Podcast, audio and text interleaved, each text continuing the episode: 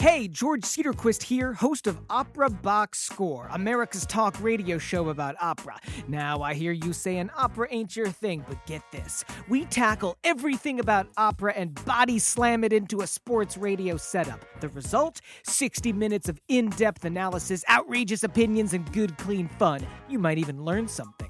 Opera class, sports radio crass. Join us for Opera Box Score Monday nights at 9 on WNUR.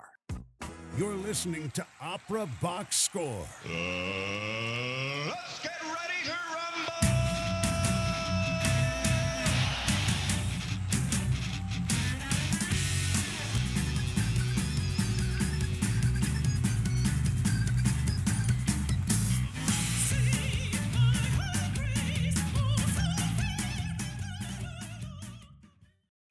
Welcome to Opera Box Score. I'm your host, George Cedarquist. Wherever you are, however you're listening, thanks for joining us.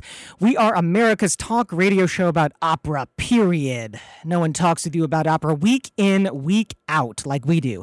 What's more, on our show, you get to have your say live on the air. Call us on 847 866 WNUR. That's 847 866 9687. Or if you're shy, you can leave us a message on 224 218 9box. Again, 224 218 9269. Tonight, my co host Oliver Camacho and I talk with Matt Boresi, an opera librettist, comedy writer, and professor based in Chicago.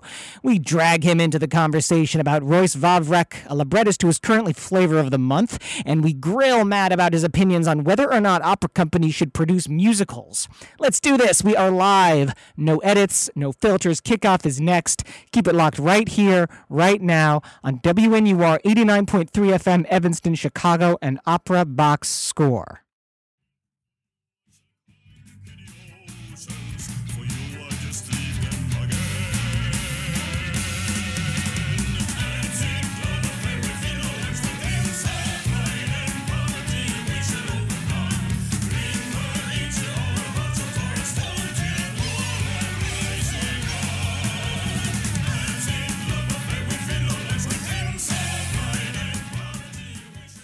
And here we are on Opera Box Score. Oliver Camacho, how's it going?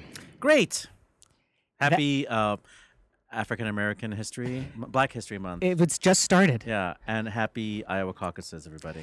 Yes, I, Yeah. I, I'm, I'm obsessed by the election, but I'm totally ignoring uh, the results until like I get home from the show because there's really nothing to say. I don't think at this point. Oh, we can't live tweet it right now or like cover it as it's happening. Okay. Our our own like uh, embedded reporter, you know. That's where Giovanna is, right? She's in Iowa. yeah, I know, right? Giovanna isn't at the show tonight. She's at an, an event raising money for an opera company. Uh, so she said, maybe she's just throwing up again. we are excited to have Matt in the house tonight. As I said, he's an opera librettist, comedy writer, and professor. He's created new musicals, choral works, and art songs performed across the Choral country. works? Last year, he and his longtime collaborator, composer Peter Hilliard, premiered Blue Viola at UrbanArias in Washington, D.C.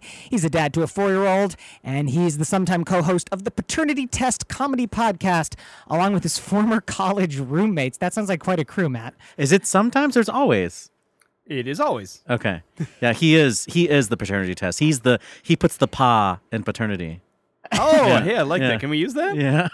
Yes, yes, you can steal that, of course. Well, thanks for having me. I appreciate it. no problem. I'm problem, a man. fan of the show, so it's great to join And you. you've got a great voice for radio. Well, thank you. You're, uh, you're supposed to say you have a great face for radio, but actually, you have a very swarthy headshot, Matt. Can I Oh, just, thank can you. I just I'm, say I'm trying to leverage this. Now the George, now swarthiness George, she's now. married. I'm trying to uh, Step I- off. I'm I'm a uh, going to be a visiting contributor for to Windy City Live now, doing Shut parent- up, really? parenting comedy. So Wow. uh, if you see me with hair plugs next time you see me On or a- Channel or a- 32 a or fake, whatever cha- uh, on fake WFLD? tan, that's why it's on uh, ABC.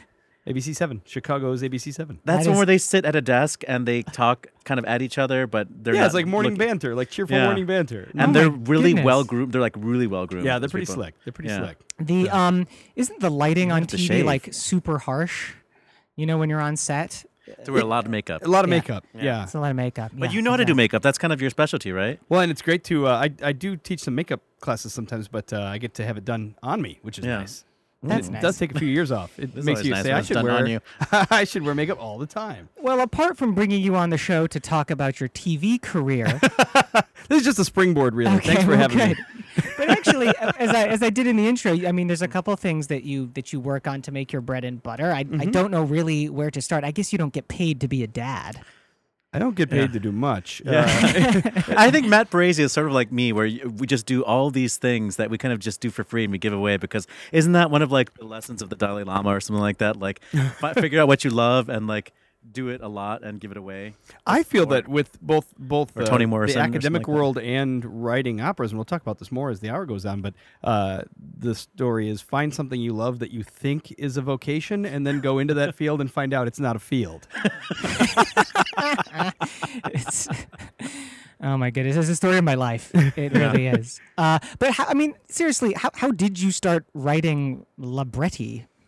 Oh, let's see. How do I keep that short? I mean, I think everybody starts with musical theater in modern American, right? You like you do your school musicals, and then you find uh, older, bigger musicals, and they're called operas. And and you you know because there's a higher bar for entry with operas, so I feel like you don't just jump into that when you're born, at least Right. not in this day and age. So I think in undergrad, I started to take opera workshops and uh, and then start to go see operas. I, I think I'd always watched operas on PBS on Channel 11, right? That they'd show the Magic Back in the day when- show- yeah. I even watched just to see if I could do it when they showed the Levine ring cycle. Oh. I decided like as a wee lad. Did you see that Peter it. Sellars Don Giovanni when it first was broadcast? And, Yes. yeah. That was one of the first things I saw. I'm like, I saw two guys in their underwear. I was like, this is awesome. this is changing my whole outlook on everything.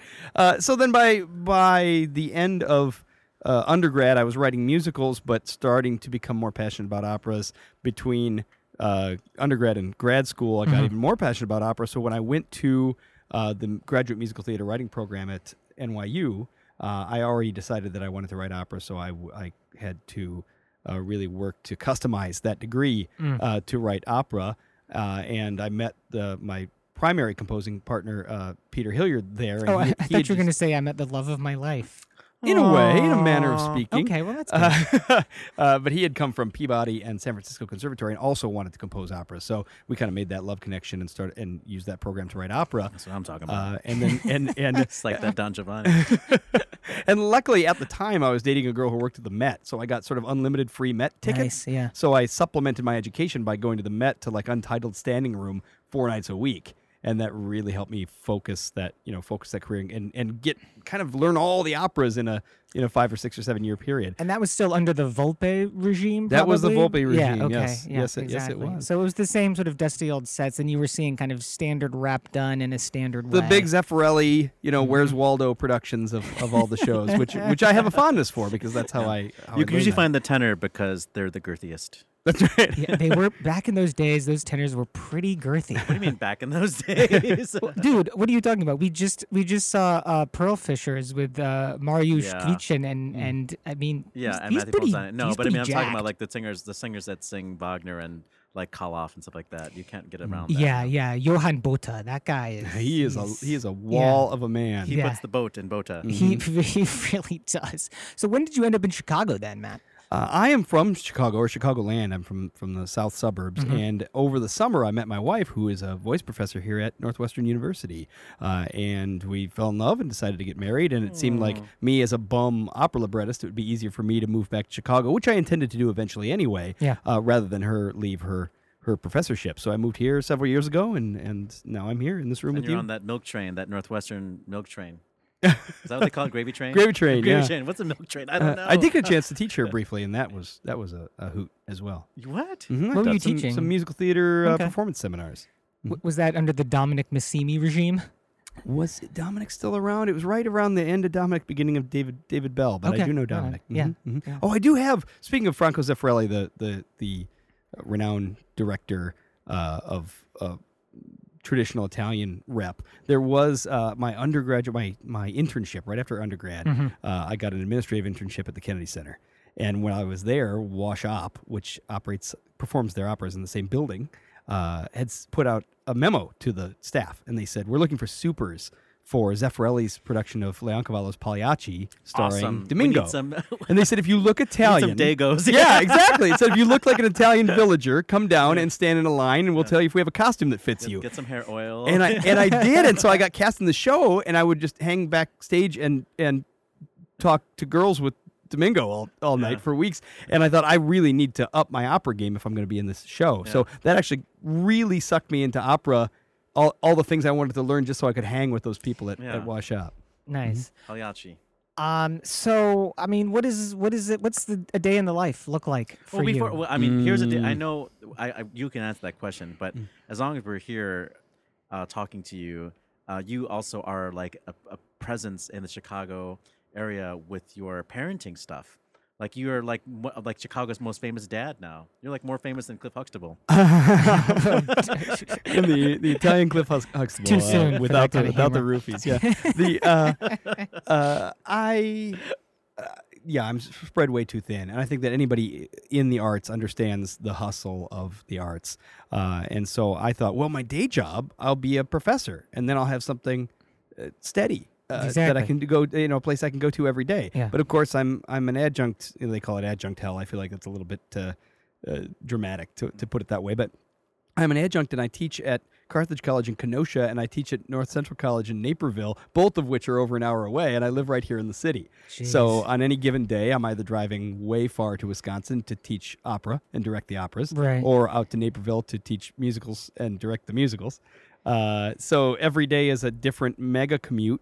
Oh my Uh, gosh. And then I have to, and then raising my four year old daughter, and then trying to find time to write opera libretti, which is generally in the middle of the night. And I think people who are on the creative end of things know that unfortunately your best hours, your uh, your hours when you're fresh and energetic, are not when you're cre- doing the things you care about the the very most. And then Exactly. at some point, my undergrad roommates and I said, uh, "Hey, we're all dying of fatherhood and lack of sleep, so let's start a podcast." Actually, we we listened to Oliver's other podcast, uh, uh, Opera Now, and we said, well, "Let's do a podcast like that Yeah. about parenting, not about parenting, not like useful information, but but comedy." Um, and we started to do that. That turned into we were invited by Chicago Parent Magazine. Mm-hmm. I do a weekly blog at Chicago Parent, and then a monthly column called Viva Daddy. My daughter's name is Viva in, Okay. in Chicago Parent hard copy magazine, and now in New York parenting magazines, which is Manhattan Parent, Brooklyn Parent, Dang, Bronx Parent. man. So it's turned into a, this this other. in- Now, it- my wife wants to murder me because I'll bet. already I have all these jobs driving around and then trying to write opera libretti and sometimes flying around to do operas, and now I'm adding another long shot pie in the sky ridiculous career which is comedy Oh, on boy. top of opera which is that's like saying uh, well i'm a i'm a theater major but i've got english as a fallback right Mhm, well yeah. i've got you know two two ridiculous career paths which is opera Poetry and as a comedy fallback. Oh my Mhm, goodness, that is yeah, that is that is the nightmare. Mm. Um, so as I said in the intro, you've just done this show, um, Blue Viola, Mhm. and uh, it was it was a total success. It's a it's a uh, homage to Viola Davis, right? Because you guys are really big Viola Davis fans. huge By the- viola davis uh, uh, fans It's so a homage it's, to uh, the artist Bill Viola, Oh, I think. we uh we it was a it, they premiered it we developed it at arena stage in dc uh we uh it premiered at urban arias and uh, thompson who just directed lost in the stars and um the martin luther king frederick douglass piece by philip glass uh appomattox okay. at at uh washop he directed it uh, and then we got to bring it and perform That's most Washington of it Opera at for you folks. yes washington opera uh we got to perform most Wash of up. it I thought this was like the laundromat across from the Kennedy Center. yeah it's like like a coin op wash up uh, Coin operated opera. We figured it out. We solved opera. the automat of opera. You put in a coin, opera falls at the bottom.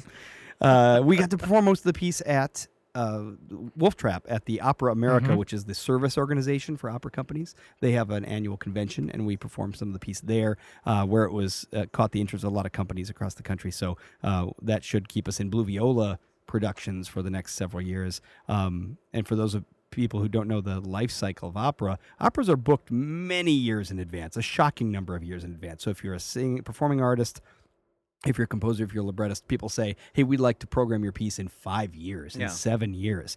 Yeah, Uh, try to keep opera timely. You know, Mm-hmm. when that's why Anna Nicole Smith like was like a, a success because like, she had just died. They lucked out, right? yeah, So, and more and more new Yeah. work is they're trying to make it rip from the headlines. But how do you do something rip from the headlines when you know it's not going to be performed for a decade? Well, that Nico Muhly opera, Two Boys, and they st- like about the internet, whatever, you know.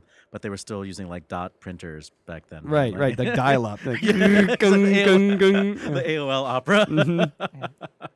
keyword murder. And and what's what's next um, for yourself? I mean, Blue Viola is is has a life. It's continuing to go. And, and what's the next idea? How how's it Mm-hmm. Happening? That's an excellent question. I, and I've got some some pieces with other composers. Actually, this coming Friday, uh, I've written a, a chamber opera with the composer uh, Gregory Berg, and it's going to be uh, premiered at Carthage College in Kenosha on uh, next Are you directing it? Uh, I did. I did. uh, actually, we were directing. Uh, we had a. Here's the, the story. Of Does the that make sh- you a triple threat? like director, librettist, and makeup artist? I don't know how much of a tr- of a threat I And am, but. I'm at least a, uh, at least three things You're for just sure. a threat. Yeah. in general. Uh, we were doing we were doing Suor Angelica, Puccini's uh, opera that's less than an hour long, and it's all women. It's about nuns, so it's all it's all women. Uh, because we didn't have any boys signed up for this January term opera. Well, suddenly a million men signed up, and because they heard it was all girls. Right, right. Uh, But there's no chamber Billy Budd. There's no all men's short piece. So we decided to write one for them. So we're gonna do that. Um, I've got Is a it funny? uh, no, it is not funny. It is called uh, Black September, and it is about the 1972 Munich Olympics massacre. Oh my god! So it's all set. You know, uh, uh, hostage uh, operas about hostage situations are hot There's right going to be singlets in it, right? Uh, wrestling, Wrestling singlets. singlets, sure, I'm sure. gonna You get all your spandex needs uh, met. so that's next week, and in March, I'm doing a piece out in Naperville. It's a, a steampunk rock operetta about. It's Love a it. setting of uh, Jules Verne, uh, so that's a, a different flavor altogether. And and then Peter Hilliard and I, and that's with the composer uh, Jonathan Lynch, who's Mm-hmm. a New York-based composer, and then Peter, who lives in Philadelphia. He and I are working on our pitches for various com- companies for for a new piece, and uh, that's we're deep in discovery mode of uh, concepts to pitch to people because Yeah. we never want to pitch one thing. You always want to pitch, um, as George, as I'm sure you know, when you go to a company, you, you want to do something. It's so much better to have options for them. right. Uh, so, so I want, always want to have three pitches, and it's hard to have three really solid opera ideas because one of the big things with opera right now is people don't just say, "Is this a ripping yarn?" Like, "Will this be a lovely show?" The question is always, "Why is this important? Why must we do this opera now? How are you defining American opera and modern opera with everything you do?" And it's an exhausting question. Well, we only have like two minutes before we have to go to break, so I'm going to kind of take Mm-hmm. all of these loose ends and tie them together, and maybe we'll end up talking about this uh, later on in the hour. But uh, one of the things that we talk about on Opera Now a lot is why what happened to the comic operas, Mm. and you know there was, you know, an era when everybody was writing comic operas, and some of the most some of the most respected masterpieces in the canon, Marriage of Figaro has a big comedy component.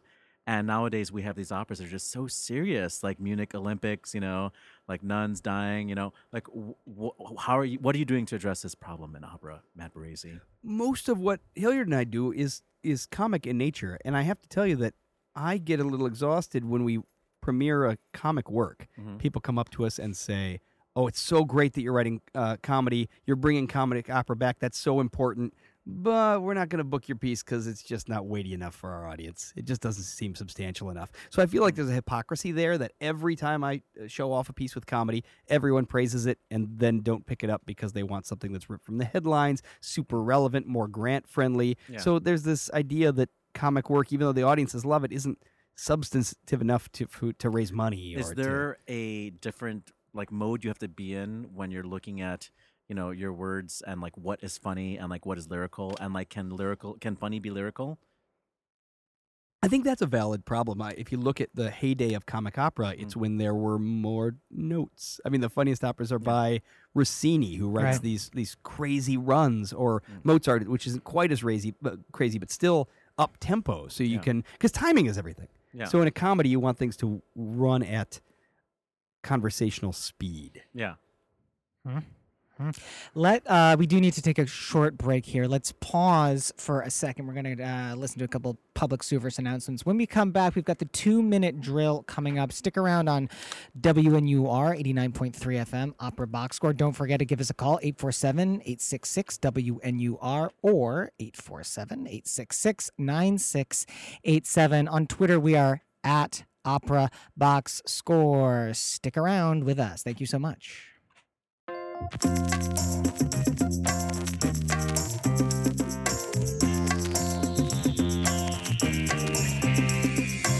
You're listening to Opera Box Score.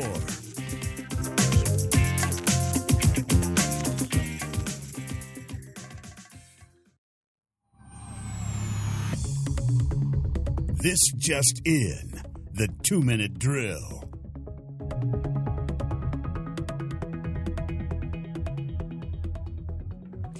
It's time for the fastest headlines in opera news. Everything you need to know from the past week in two minutes tops. The Castleton Festival, which conductor Lorin Maazel founded on his private estate in Virginia in 2009 and nurtured until his death in 2014, announced Wednesday that it will cancel its upcoming summer season and take a year long hiatus.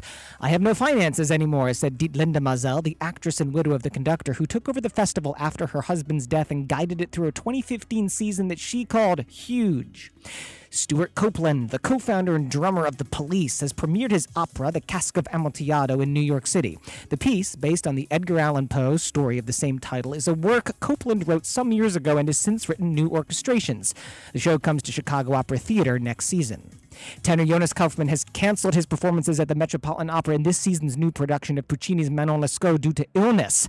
Star tenor Roberto Alagna, currently at the Met, giving an acclaimed performance of Canio in Leoncavallo's Pagliacci, will sing his first ever performances of the role of Des Grieux.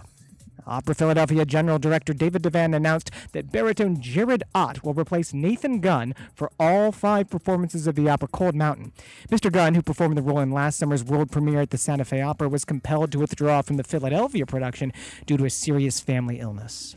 Police in Amsterdam responded to a domestic violence call Tuesday night after residents thought that they had heard someone screaming in pain. When officers arrived at the scene, they kicked a large hole in the door to let themselves in, only to find that the man inside simply was an opera singer practicing with his headphones on. And that's the two minute drill. Opera class. Sports radio crass. This is Opera Box Score with George Cedarquist, Oliver Camacho, and Giovanna Jacques. Chalk Talk on Opera Box Score. Welcome back to the show, WNUR 89.3 FM, Evanston, Chicago. We're streaming live at WNUR.org slash pop up. On Twitter, we are at Opera Box Score. Oliver Camacho in the house with me tonight. Hello, Oliver. Um, Castleton closing their season or, or put, putting a moratorium on their season is really sad. Yeah. That's very, very sad. It gave a lot of opportunities to young singers, especially from Northwestern somehow. And of course, I have uh, a lot of close friends who did that festival. So there's something very sad about that. And Lorin Maazel died last year. So Yeah. that's it's a bummer. It, it, it, it really is. Uh, Matt Boresi also in the studio with us tonight as our guest co host. Yes, yes. Fantastic. A uh, little uh, errata there, of course. I said that um, Puccini. Oh my goodness! I said that Puccini wrote uh, Manon Lescaut, and of course, it's not. It's Massenet. Nope. It's Puccini. There's two. There's the Manon by Massenet. There's Manon Lescaut by Puccini. Now I'm just really confused, Yeah. and, and so we're gonna we're same gonna. same subject. One in Italian, one in French. If I, I can only rewind about 50 seconds, I would I would be a much more intelligent person. We're gonna move on. Uh, actually, Oliver, you're hosting this uh, second segment, our Chalk Talk segment. Take yeah, it away. well, so when I joined Opera Box Score, um, I just became, I, you know, tried to like look through uh, all the stories that I, that come through my feed as a opera podcaster, and this one story doesn't quite fit uh, with the weekly you know news events that we've been trying to cover. It seems like more of a perennial uh, story. It's a it's actually this librettist named royce Vavrek, who at the end of 2015 and the beginning of this year seems to be getting a lot of press. Like his publicist was doing a great job getting his name out there, mainly because uh, he was having a lot of his work uh, produced at the uh, Prototype Festival, which talked about a couple weeks ago. So um, you can find a profile of Royce Vavrek on uh, Opera Now. I mean, excuse me, Opera News, Opera News Magazine. And then there was this big article that came out on a website called newmusicbox.org. And it's a conversation with Royce Vavrek, and you know, uh, whoever interviewed him discovers that you know he also is a composer, and maybe he was a singer. I'm not even sure. Um, plays piano, and that he's now kind of settled down on writing libretti, and that's how he makes his living is writing libretti. And it just makes me think, you know, how many librettists do you know? Maybe you know, but like the average person who knows about opera can probably name like three. Um, and that's that's like me, Lorenzo da Ponte, which we all know because he made a big deal out of his collaboration with Mozart and took a lot of credit you know, for what he did with Mozart, and then moved to America. And there's like he's got like a famous like story of what type of scoundrel he was. I mean, isn't that kind of incredible, actually, just to cut in, is that Lorenzo da Ponte was living in New York City, you know, in the late 1820s, early 1830s. And, like, if you were around at that time, you could have met the man that worked with Mozart in, like, in lower Manhattan. I just, that blows my mind every time I read that. And when he first came to this country, he was fleeing creditors. And he opened a grocery store in upstate New York. And uh, is it Clement Clark Moore who wrote The Night Before Christmas? Uh, Clement Moore, yeah. He walked into the grocery store and he heard someone with an Italian accent. And so he walked over and he said, I can't help but notice you have an Italian accent and there's not Italians here. Who are you? And he said, Oh, I'm Lorenzo da Ponte. I wrote with Mozart. And he said, What? And he invited him to become the first professor of Italian uh, letters at uh, what was then King's College, but now Columbia Huh, University. yeah, yeah. So, So he was just hanging out, run, selling groceries, like so that bagging them maybe one could name like Hofmannsthal because he had those famous collaboration with Strauss, and then maybe like Arrigo Boito because he collaborated with Verdi and other Italian composers, then eventually became a composer himself. But aside from those guys, like how many? I mean, I know you can name a bunch of librettists. Like I know that Britten worked with like really famous librettists too, like uh, Myfanwy something or other. Myfanwy Piper yeah. for Turn of the Screw, W.H. Auden, Auden, yeah. um, for um, But librettists, they, they Yeah. just don't you they're- don't stay in the mindset. And so we have a librettist here today. Mm-hmm. What really are you doing with your life? well, Nobody's gonna remember you. Been, uh, the librettist has always taken a backseat to the composer in the opera world, and that's uh, that's just how it is. It is it is the libretto is there, I think, in many ways to facilitate musical stel- storytelling, to facilitate singing with a big voice, to facilitate the composer. So the idea there's a density of words there. There are m- far fewer words in a libretto than in a play or in a musical book and set of lyrics. So your idea is to find that mot juste, you know, just the right word, the, as few words as possible in the the biggest expression you can, and then get out of the way. I compare it. I think it's most akin to writing a comic book. How few words can you put in those bubbles and let the penciler do the work? So I respect my craft. I think it's very, very difficult to do, but I do know that people might not know my name. They'll think of it as Peter Hilliard's The Filthy Habit or Yeah. Blue Viola. Uh, I am impressed with this Royce Vavrek's career because he trained to be a librettist, and that is almost never done. He went to the same graduate program as me. Then he went to an like an apprenticeship program that was recently formed. The uh, what is it called? Uh, American Lyric Theater, I think. So he really tried to specialize in writing libretti, and that's what he does. And too often one hears But does he have a parenting podcast? up, I'm sure he does not, because and you know I write the parenting articles in New York, so yeah, I know he doesn't write those. Uh, he uh, You've cornered the market. that's right. There's no room for any other parents. Uh, he writes libretti, and too often you hear the poet laureate of a state gets chosen to write a major opera, or somebody who's a playwright gets brought over, and that's a little. uh, Unfortunately, that's true with composers as well. Somebody has a big symphonic career, so they say, "Come on over and write your first opera," but write it on some grand level for some a a tier company. Yeah. and I think that's Bel so, Canto for Lyric Opera of Chicago. Right. The first thing you've ever written, Yeah. write it on the biggest stage that's possible. Yeah. And I think that's awful. You would never Yeah. say, uh, you never hire the best plumber you know to do your electrical work. You would never Yeah. say, I need open heart surgery. Man, that guy's an awesome dentist. So I, I like that Royce Vavrek in, studied to write operas, writes operas. That's what he does. He's a specialist. The way De Ponte or Boito or uh, Illica and Giacosa, all those guys also wrote plays, but Oh, they you were named two more than I did. Milak and Alavi, but they but they they were specialists in their field, and so is he, and that's wonderful. As far as the fact that he o- is only able to do that, that's wonderful, and I'm very jealous. He's also a single guy who lives in an apartment in He's probably gay too. Bushwick. put Uh, it out there, you know. so I, I don't know how. One thing I bemoan about the industry is that the economics are not such that you can. I don't know that we could have our two cars and our condo and our, our daughter's preschool tuition on. m- We certainly can't do it on my libretto money. I mean, he's got a, he's got a bigger career than me, but but. I. It makes me sad that you can't really have a full on grown up life from your money as a certainly not as a librettist and mostly not as a composer as as Yeah. well. That bums me out. Yeah.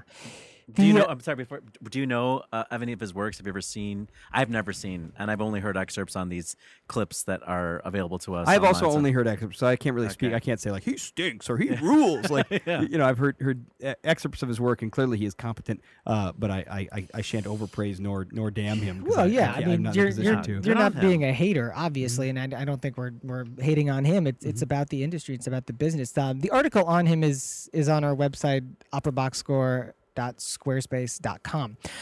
Um, I you know I wonder. I mean, he has he has fingers in many pies. He watches watches a lot of TV. He says, uh, I mean, do we know sort of how pop, pop culture is worked into his art? And there's also the, the issue that comes up in those articles about how a lot of these operas now are adaptations of. Mm-hmm. Well, he's doing Breaking the Waves, right? Which is like a Lars von Trier film, and and he's a fan of dark, weird film. Yeah. Uh, and he did Dog Days, which is like this post-apocalyptic, nightmarish piece. So there's something very sort of genre fiction about his Yeah. work. So I, I, I think that his love of avant-garde so, so film he's and so not, forth. He's not doing comedy, basically. D- the opposite of comedy, as so so far from comedy, as not comedy as you could possibly get. I it really he you know he's a big part of this prototype fest and, and many works that he was involved with are in prototype. Uh-huh. Uh, and those pieces, if it weren't for Beth Morrison Projects, and she is the producer of uh, the Prototype Festival, I don't know what anyone would write about in opera. I mean, it seems like three quarters of the stories are about prototype and about Beth's projects, and she really filled a void when City Opera went Yeah. right. Down, yeah. Uh, she with with new work, uh, but it's it's fringe work, it's avant garde work, it's work that is not to all tastes. It's outstanding work. Uh, I don't know how repeatable it is, and so these jobs and So I'm glad you brought like- that up because we we talked we began talking about this when we were talking about Prototype Festival, and like I feel like some of these works are so out there that they how could you possibly recreate them? You know, how Mm-hmm. could you possibly where are you going to find the audience for these things? And Chicago just put on Sumeida song, which Mm-hmm. um, is a little bit more in the classical vein, you know. But some of these things you read about, like where it's like a punk rock opera, or like Mm-hmm. you know where they have like a really specific venue where they need a bunch of treadmills on the stage, or I don't know Mm-hmm. something like that. Like, how are you going to reproduce that? You know. Yeah, there's very few places like uh, Dog Days has been done in, in L.A. and Yeah. you can do it in some of the festivals in the summer where people are, you know, it's part of a, a larger Yeah, season. like Tanglewood or something like sure, that. like a- sure, and and in major cities where there are people who are going to see avant-garde work, and maybe they're not the normal opera audience. Maybe Yeah. they see weird plays, and they're going to come come check it out. I don't know if and it's do getting. you, do you think that's a way to outreach? You know, doing bizarro stuff like that that is more about you know a very specific venue or you know a very unusual environment or something like that because like we I, we talked to opera teen last week Mhm. and uh, he says his advice to opera administrators is cast a wide net you know Mhm. like figure out what's interesting in culture right now and what people are attracted to and show these neophyte audiences that we actually have that in opera we've always had that in opera and does that apply to s- this fringe stuff you There know? is no way that fringe stuff isn't outreach because I'm sure that Hmm. because I, I gather these pieces are well attended and well liked because they are drawing in people who like that stuff. I don't know what happens then when the next show comes along at a given company. Like, do those punk rockers or do those downtown people, those hipsters who came for a post-apocalyptic piece? W- Do they come for the next show, or do they wait for the next po- po- post-apocalyptic piece? This data is probably out there, but I Well, don't why are they always post-apocalyptic too? I mean, they really because are. costumes aren't expensive when you do Okay, post it's like every you try to do uh, rococo period like Yeah. really expensive costumes Everybody just wear a garbage bag and you'll be just Yeah. fine. you know?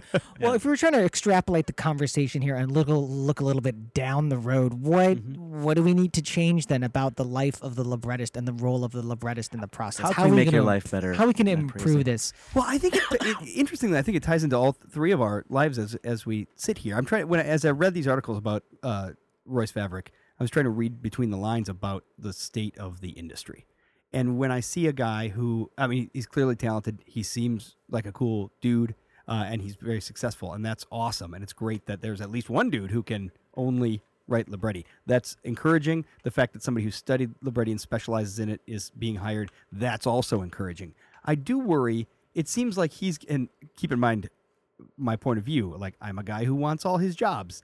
Uh, when I see that he's got a million projects coming up, but there's not that many projects in this world, I don't know if it's a healthy industry where it's winner takes all. It's like an electoral college. Like he writes one piece that's very successful, so everybody asks him to do all the pieces. That's scary that there aren't more voices in the mix. Now, of course, I say that Yeah, 'cause, he's you know, like if, if it were me, maybe I'd say no. Yeah. Right.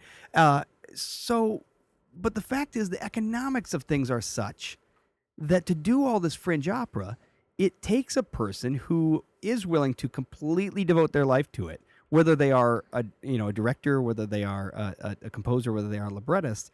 Um, they're not going to get paid.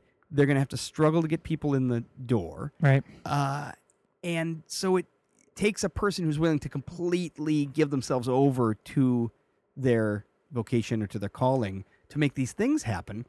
And if they want some kind of other work life balance, like if they want to buy a house or be a parent, it becomes much more difficult to have as quick a career. And I think that stinks. And it really does look like the future of opera is fringe companies and the very largest.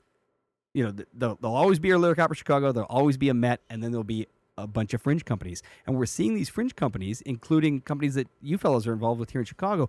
And it's artistically, I think it's wonderful because there are more voices in the mix or more shows being performed. But they are for such small audiences and they are on such a shoestring that you can't get paid to do it. So, how long can you do it? Are we just going to see millions of weird operas by 25 to 35 year olds Yeah. and then they go do something else? That is my, my This is this is a Yeah. real thing because I, I do love all the you know the grassroots opera, but then you see these people like turn 35 Mhm. and like their husband you know wants to like get pregnant, you know, and we want to start like you know paying their you know preschool tuition, you Mm-hmm. know, and like you can't be spending all your time on these projects and not be bringing in money for the household, you know. Mhm. and the whole company goes away. Yeah, I'm living it, man. Let me tell you.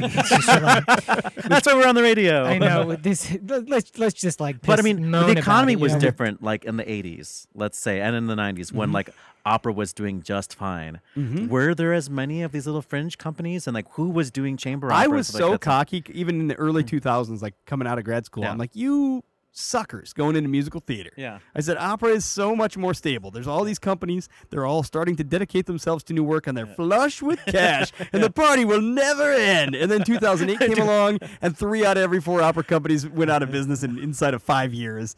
Uh, and now They're we're doing like, lines of cocaine off of their gowns. That's right. That's right.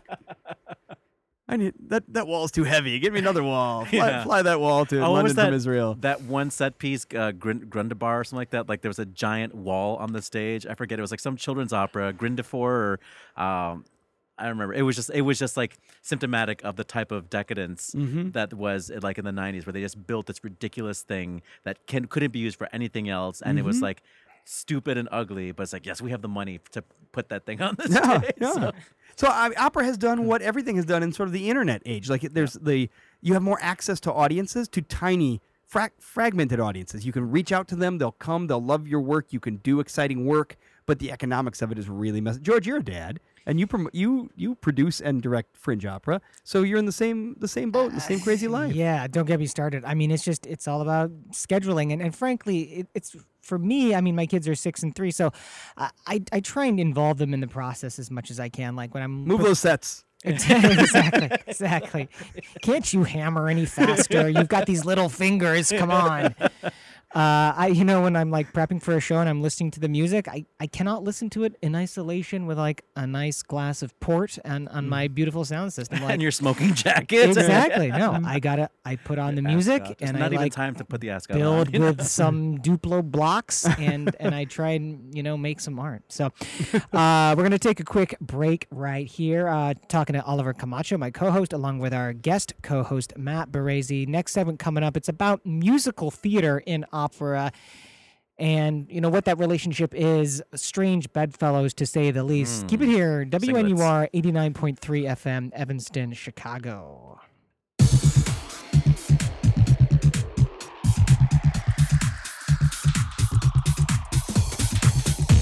You're listening to Opera Box Score.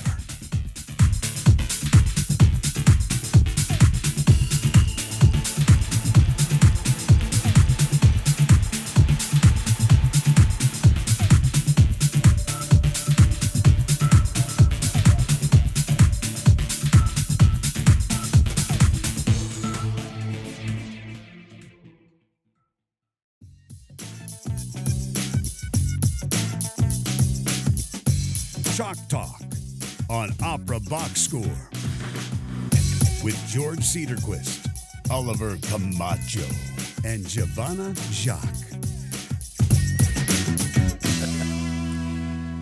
WNUR 89.3 FM is what you're listening to, along with Opera Box Score. It's America's talk radio show about opera. We're streaming live as well WNUR.org slash pop up. On Twitter, Opera Box Score. Here in the studio, 847 866 WNUR.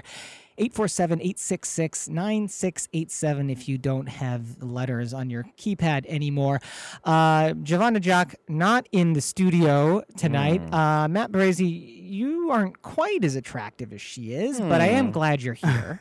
I'm doing my best. Uh, the reason we brought you on the show, well, for a lot of reasons actually, but this segment, which I'm going to set up, uh, is about the crossover between opera and musical theater. Matt uh, Boresi, a librettist, uh, has done opera, has done song cycles, has done musical theater. And the trend right now in opera for the big opera houses is to try and cross pollinate, or what's the word in the pop music industry that's crossover?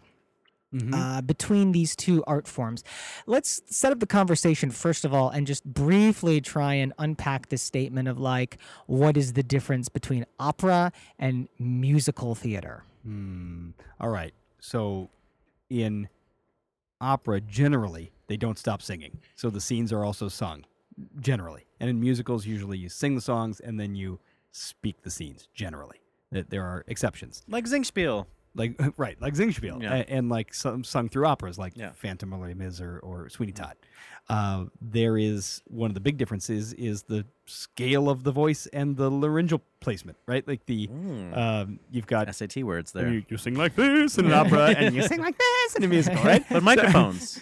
right. Yeah. So, and because of because of the placement, Yeah. it- Yeah. opera singing was designed to sing over the orchestra before microphones were invented. Yeah. And then the the style of singing changed when there were microphones. Yeah. Um, but then there's that in between music or like classic musical theater where they actually were singing full out. They were singing like legit. Yeah. Yeah. Yeah. Yeah. Yeah. yeah.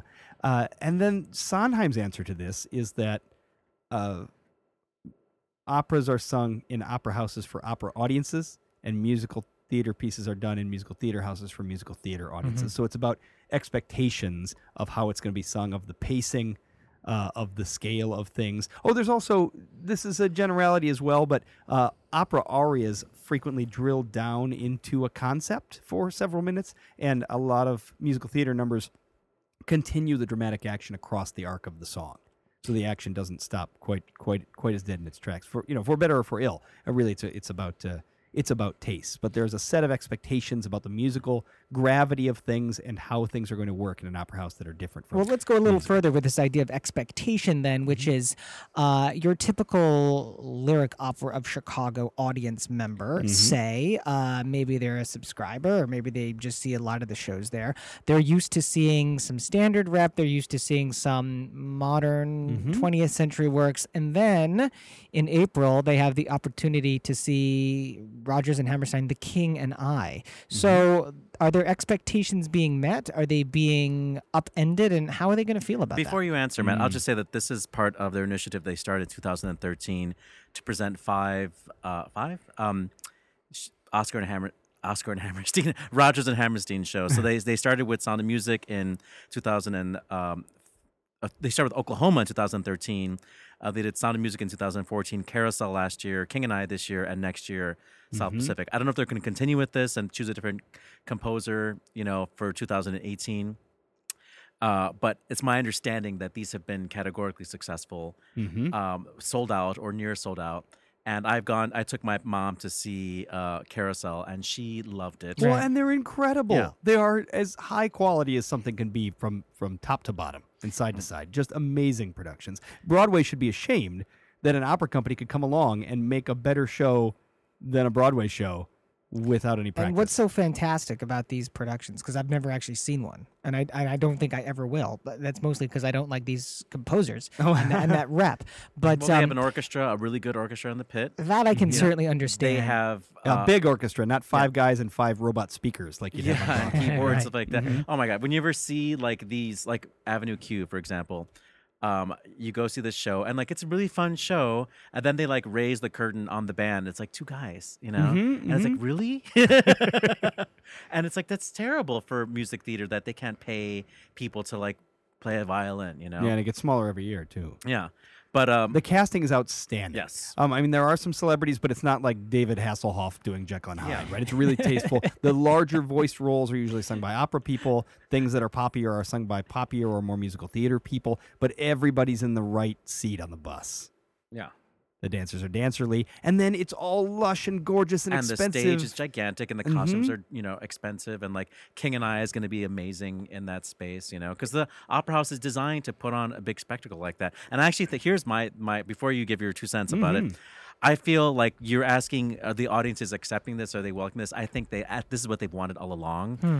Like there are these, this aging audience that is tired of hearing Luciano Barrios, whatever, Urena Scolta. you know, they they are Or subscribers. and- live a little. yeah.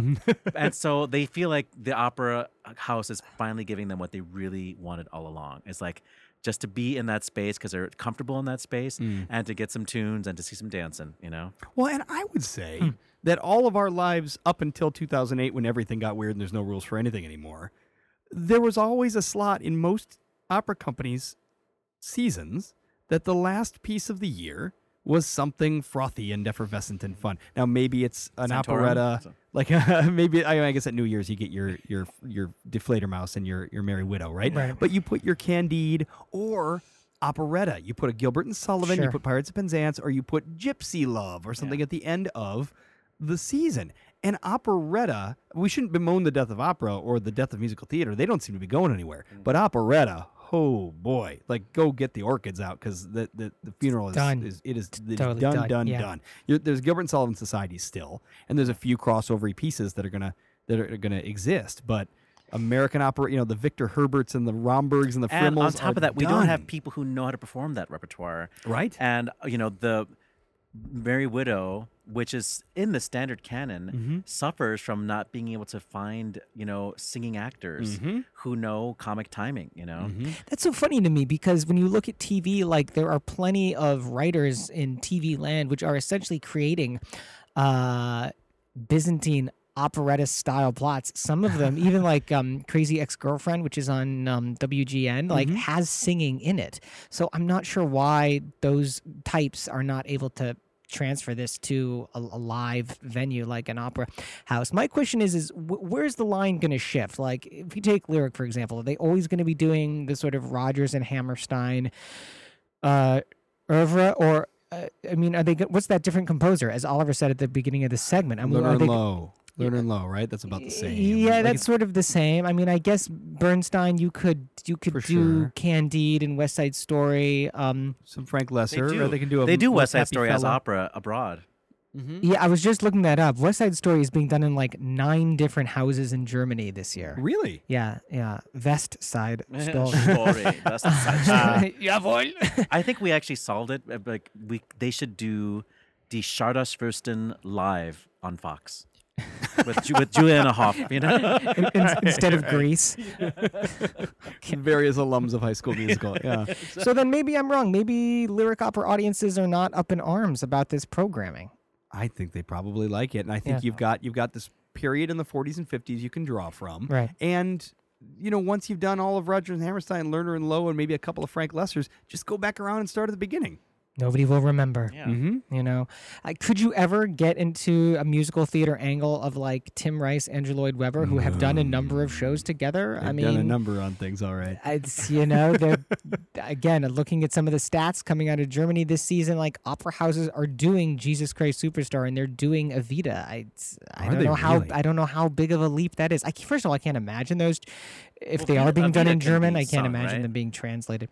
Or is it only belted? Say, say that again. Evita can actually be sung, right? Isn't it a really Well, hot? I, I'm going into opinion land, but I think it's better belted. okay. Yeah. Uh, it's you know it's the next Webber piece after Jesus Christ Superstar, Mhm. and so it's got a lot of that screamy '70s rock in a good way. Before he got all highfalutin and thought he could pull off a Phantom of the Opera. So uh, I, I'm surprised to hear you say that because that those pieces are best rocked, like they are best done. And I think people people who are With- used to with two guys to in the orchestra pit with a guitar and a keyboard. yes, exactly, exactly, yeah, ding ding ding ding ding ding ding ding ding ding ding ding ding ding ding. What about the, the personnel in, in these operas? I mean, what's it like to see big opera singers do these roles? We've talked about that having an orchestra, a nice big orchestra, play those scores is something that you really never big get. opera singers. I mean, they they have like Nathan Gunn, who's like I think soft pedaling the rest of his career right now, and they have like Denyce Graves. I don't know, man. These are these are pretty big names, Oliver, that it's you're a throwing big, around. It's so- a big name, but I mean, he's not a big singer. I mean, he's never had like a booming baritone voice. He, he's always kind of been in the good like American music theater slash art song you know Mm-hmm. zone. You know, and Billy Budd because he looks great with the shirt off. Right. But Opera nipples hashtag. so why wouldn't why wouldn't then you know opera singers? Well, I'll tell you, it. there's there's opera singers. I mean, there's people who can play that game. You might have like an Audra McDonald who can sound like an opera singer, Mhm. but is a is a completely uh, facile actress. Yeah. But like Denyce Graves came out in was she, she was in Carousel. Carousel, Yeah. and I'm not saying she stopped the show, but she sure as hell slowed it down. Yeah. Like, it- it- In a good way or in a bad way? This I'm is in a bad is, this is in way. a bad way, right? I mean, I was excited because because of the la- because of the language. Is that what you're saying? Because of her text, Yeah. her diction. Yeah. Yeah. her diction it was weird. It didn't it didn't fit. I mean, I was very Denyce operatic, yeah. Graves, but it was she didn't quite fit in Yeah. the production. Yeah. But she brought some opera to. Lyric. And you were at the lyric, and Yeah. that role worked for Yeah. her. So it's not like she Yeah. destroyed the show. But I'm sure everybody wa- went, "Oh, Yeah. we're we're Yeah. pulled out now." Jonas, washing out all in this. Yeah, well, I'd love to. s- I'd love to see how this is going to turn out uh, down the line for lyric. I, I'm trying to think now of other houses of that caliber, of that scale, are, are doing this. Um, I mean, the Metropolitan Opera in New York is not. No, Uh, City Opera did uh, like Sweeney Todd. Yeah. Lyric did Sweeney Todd in the standard Oh, they did. Yeah, and that like, was that yeah, Bryn like- Terfel? Was he in that? Yeah, I Yeah, think he was. yeah. hmm Yeah. Yeah. San Francisco. I don't think. Uh, th- I know they did Sweeney Todd recently, um, but Houston Grand Opera. I don't think they've done a, a musical, have they? They do. I feel like they do crossovery things in their studio, Mhm. but not on the. Mm-hmm. big See, I'm sort of a stage. purist, and like I actually don't listen to this type of music, so that's why I, I really don't know. But um, a place like Seagle Colony, uh, which is Mm, a uh-huh, training mhm. training ground for young 20ish singers, they actually require their um, you know summer interns or apprentices to do music theater as well Mm. as opera, and maybe that's a good thing for an American singer to be able to be versatile. And Well, you know what's funny about it is that musical theater has evolved so much, or devolved, or but it changed. It has moved on Right. since the sound of the '50s that they're doing in these opera houses. So while the opera houses are saying, "Look at how fresh we're being. We're doing a show from 1943," musical theater on Broadway is largely rock and pop singing Yeah. now. It has completely puppets, gone yeah. into contemporary stylings. Yeah. So. Uh, I these pieces almost fall in a in a hole between where most Broadway the Broadway people are becoming pingier, Yeah. more forward placed, beltier people. The opera singers are opera singers. I think your carousels are almost gonna they're gonna fall into a hole uh, That's of the problem. also, like, we, like I just said with operetta, there's not people who can sing light enough to get through all of that funny text and are good enough actors, you know, to Mm-hmm. pull it off. You know, it's uh, kind of cheesy, and you have to commit to the cheese. You know, Commit to commit, the cheese. commit to the cheese. Hashtag commit to the It's, cheese. it's going to be my tattoo. Uh, well, you guys, if you see if you see the show at um, Lyric, if you see the King and I'm I, going. My mom wants to go, gonna- so wants, mom wants to go back. She loved Car- she loved Carousel. Okay. She probably cried like three times, and she normally doesn't feel anything. So she really wants to go to King. Plus, it's Asian, and you know, got to support the Asian. Well, it's sort of pseudo. It's one of the few times that Lyric Opera will be hiring Asian. specifically hiring Asian people. You know, it's Asian now. It used to be Russian guys painted yellow. Oh my gosh! All right, we're gonna wrap up this show in uh, one second. Keep it right here. WNUR eighty nine point three FM, Evanston, Chicago. Oliver Camacho in the studio tonight. Matt Boresi joining us as well.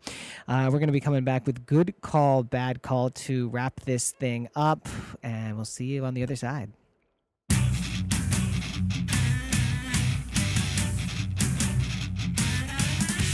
Good call, bad call on Opera Box Score.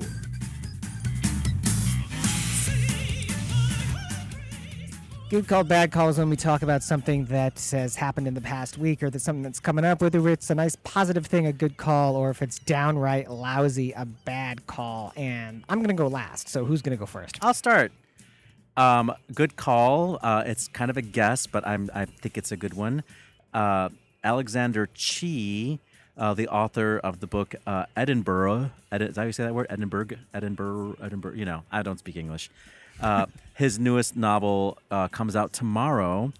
Uh, it's called The Queen of the Night, and is a fictional story of a Belle Epoque opera singer and uh, Edinburgh was really well received. And uh, I suspect that this author is gay, so I'm always things that are pro gay and pro opera.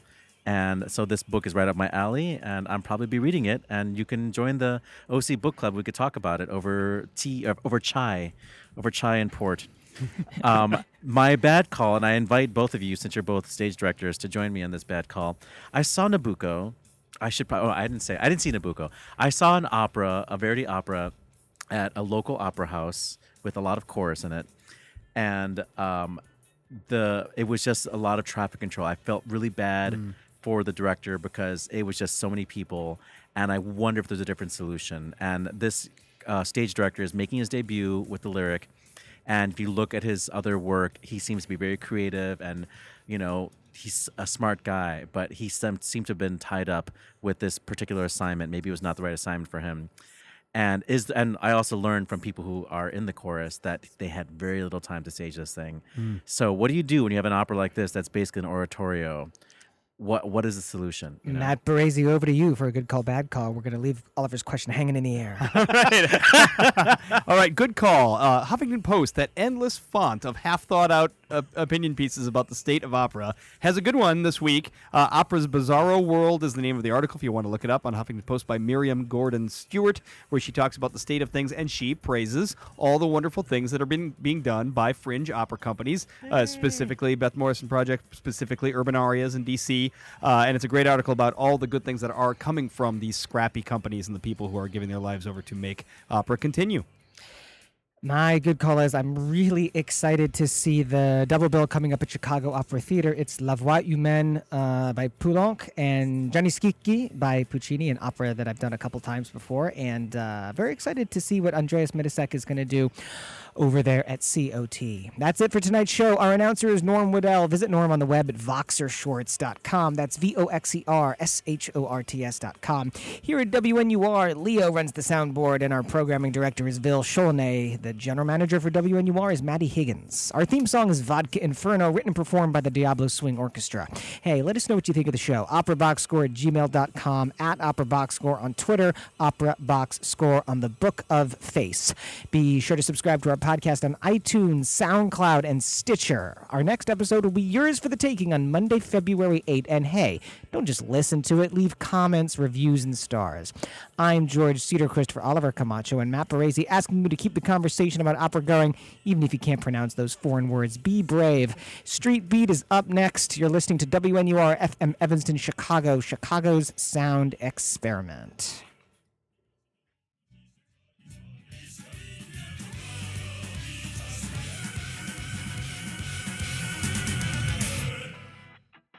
Hey, George Cedarquist here, host of Opera Box Score. Whether you're allergic to opera or you're a devoted fan, our show is for you.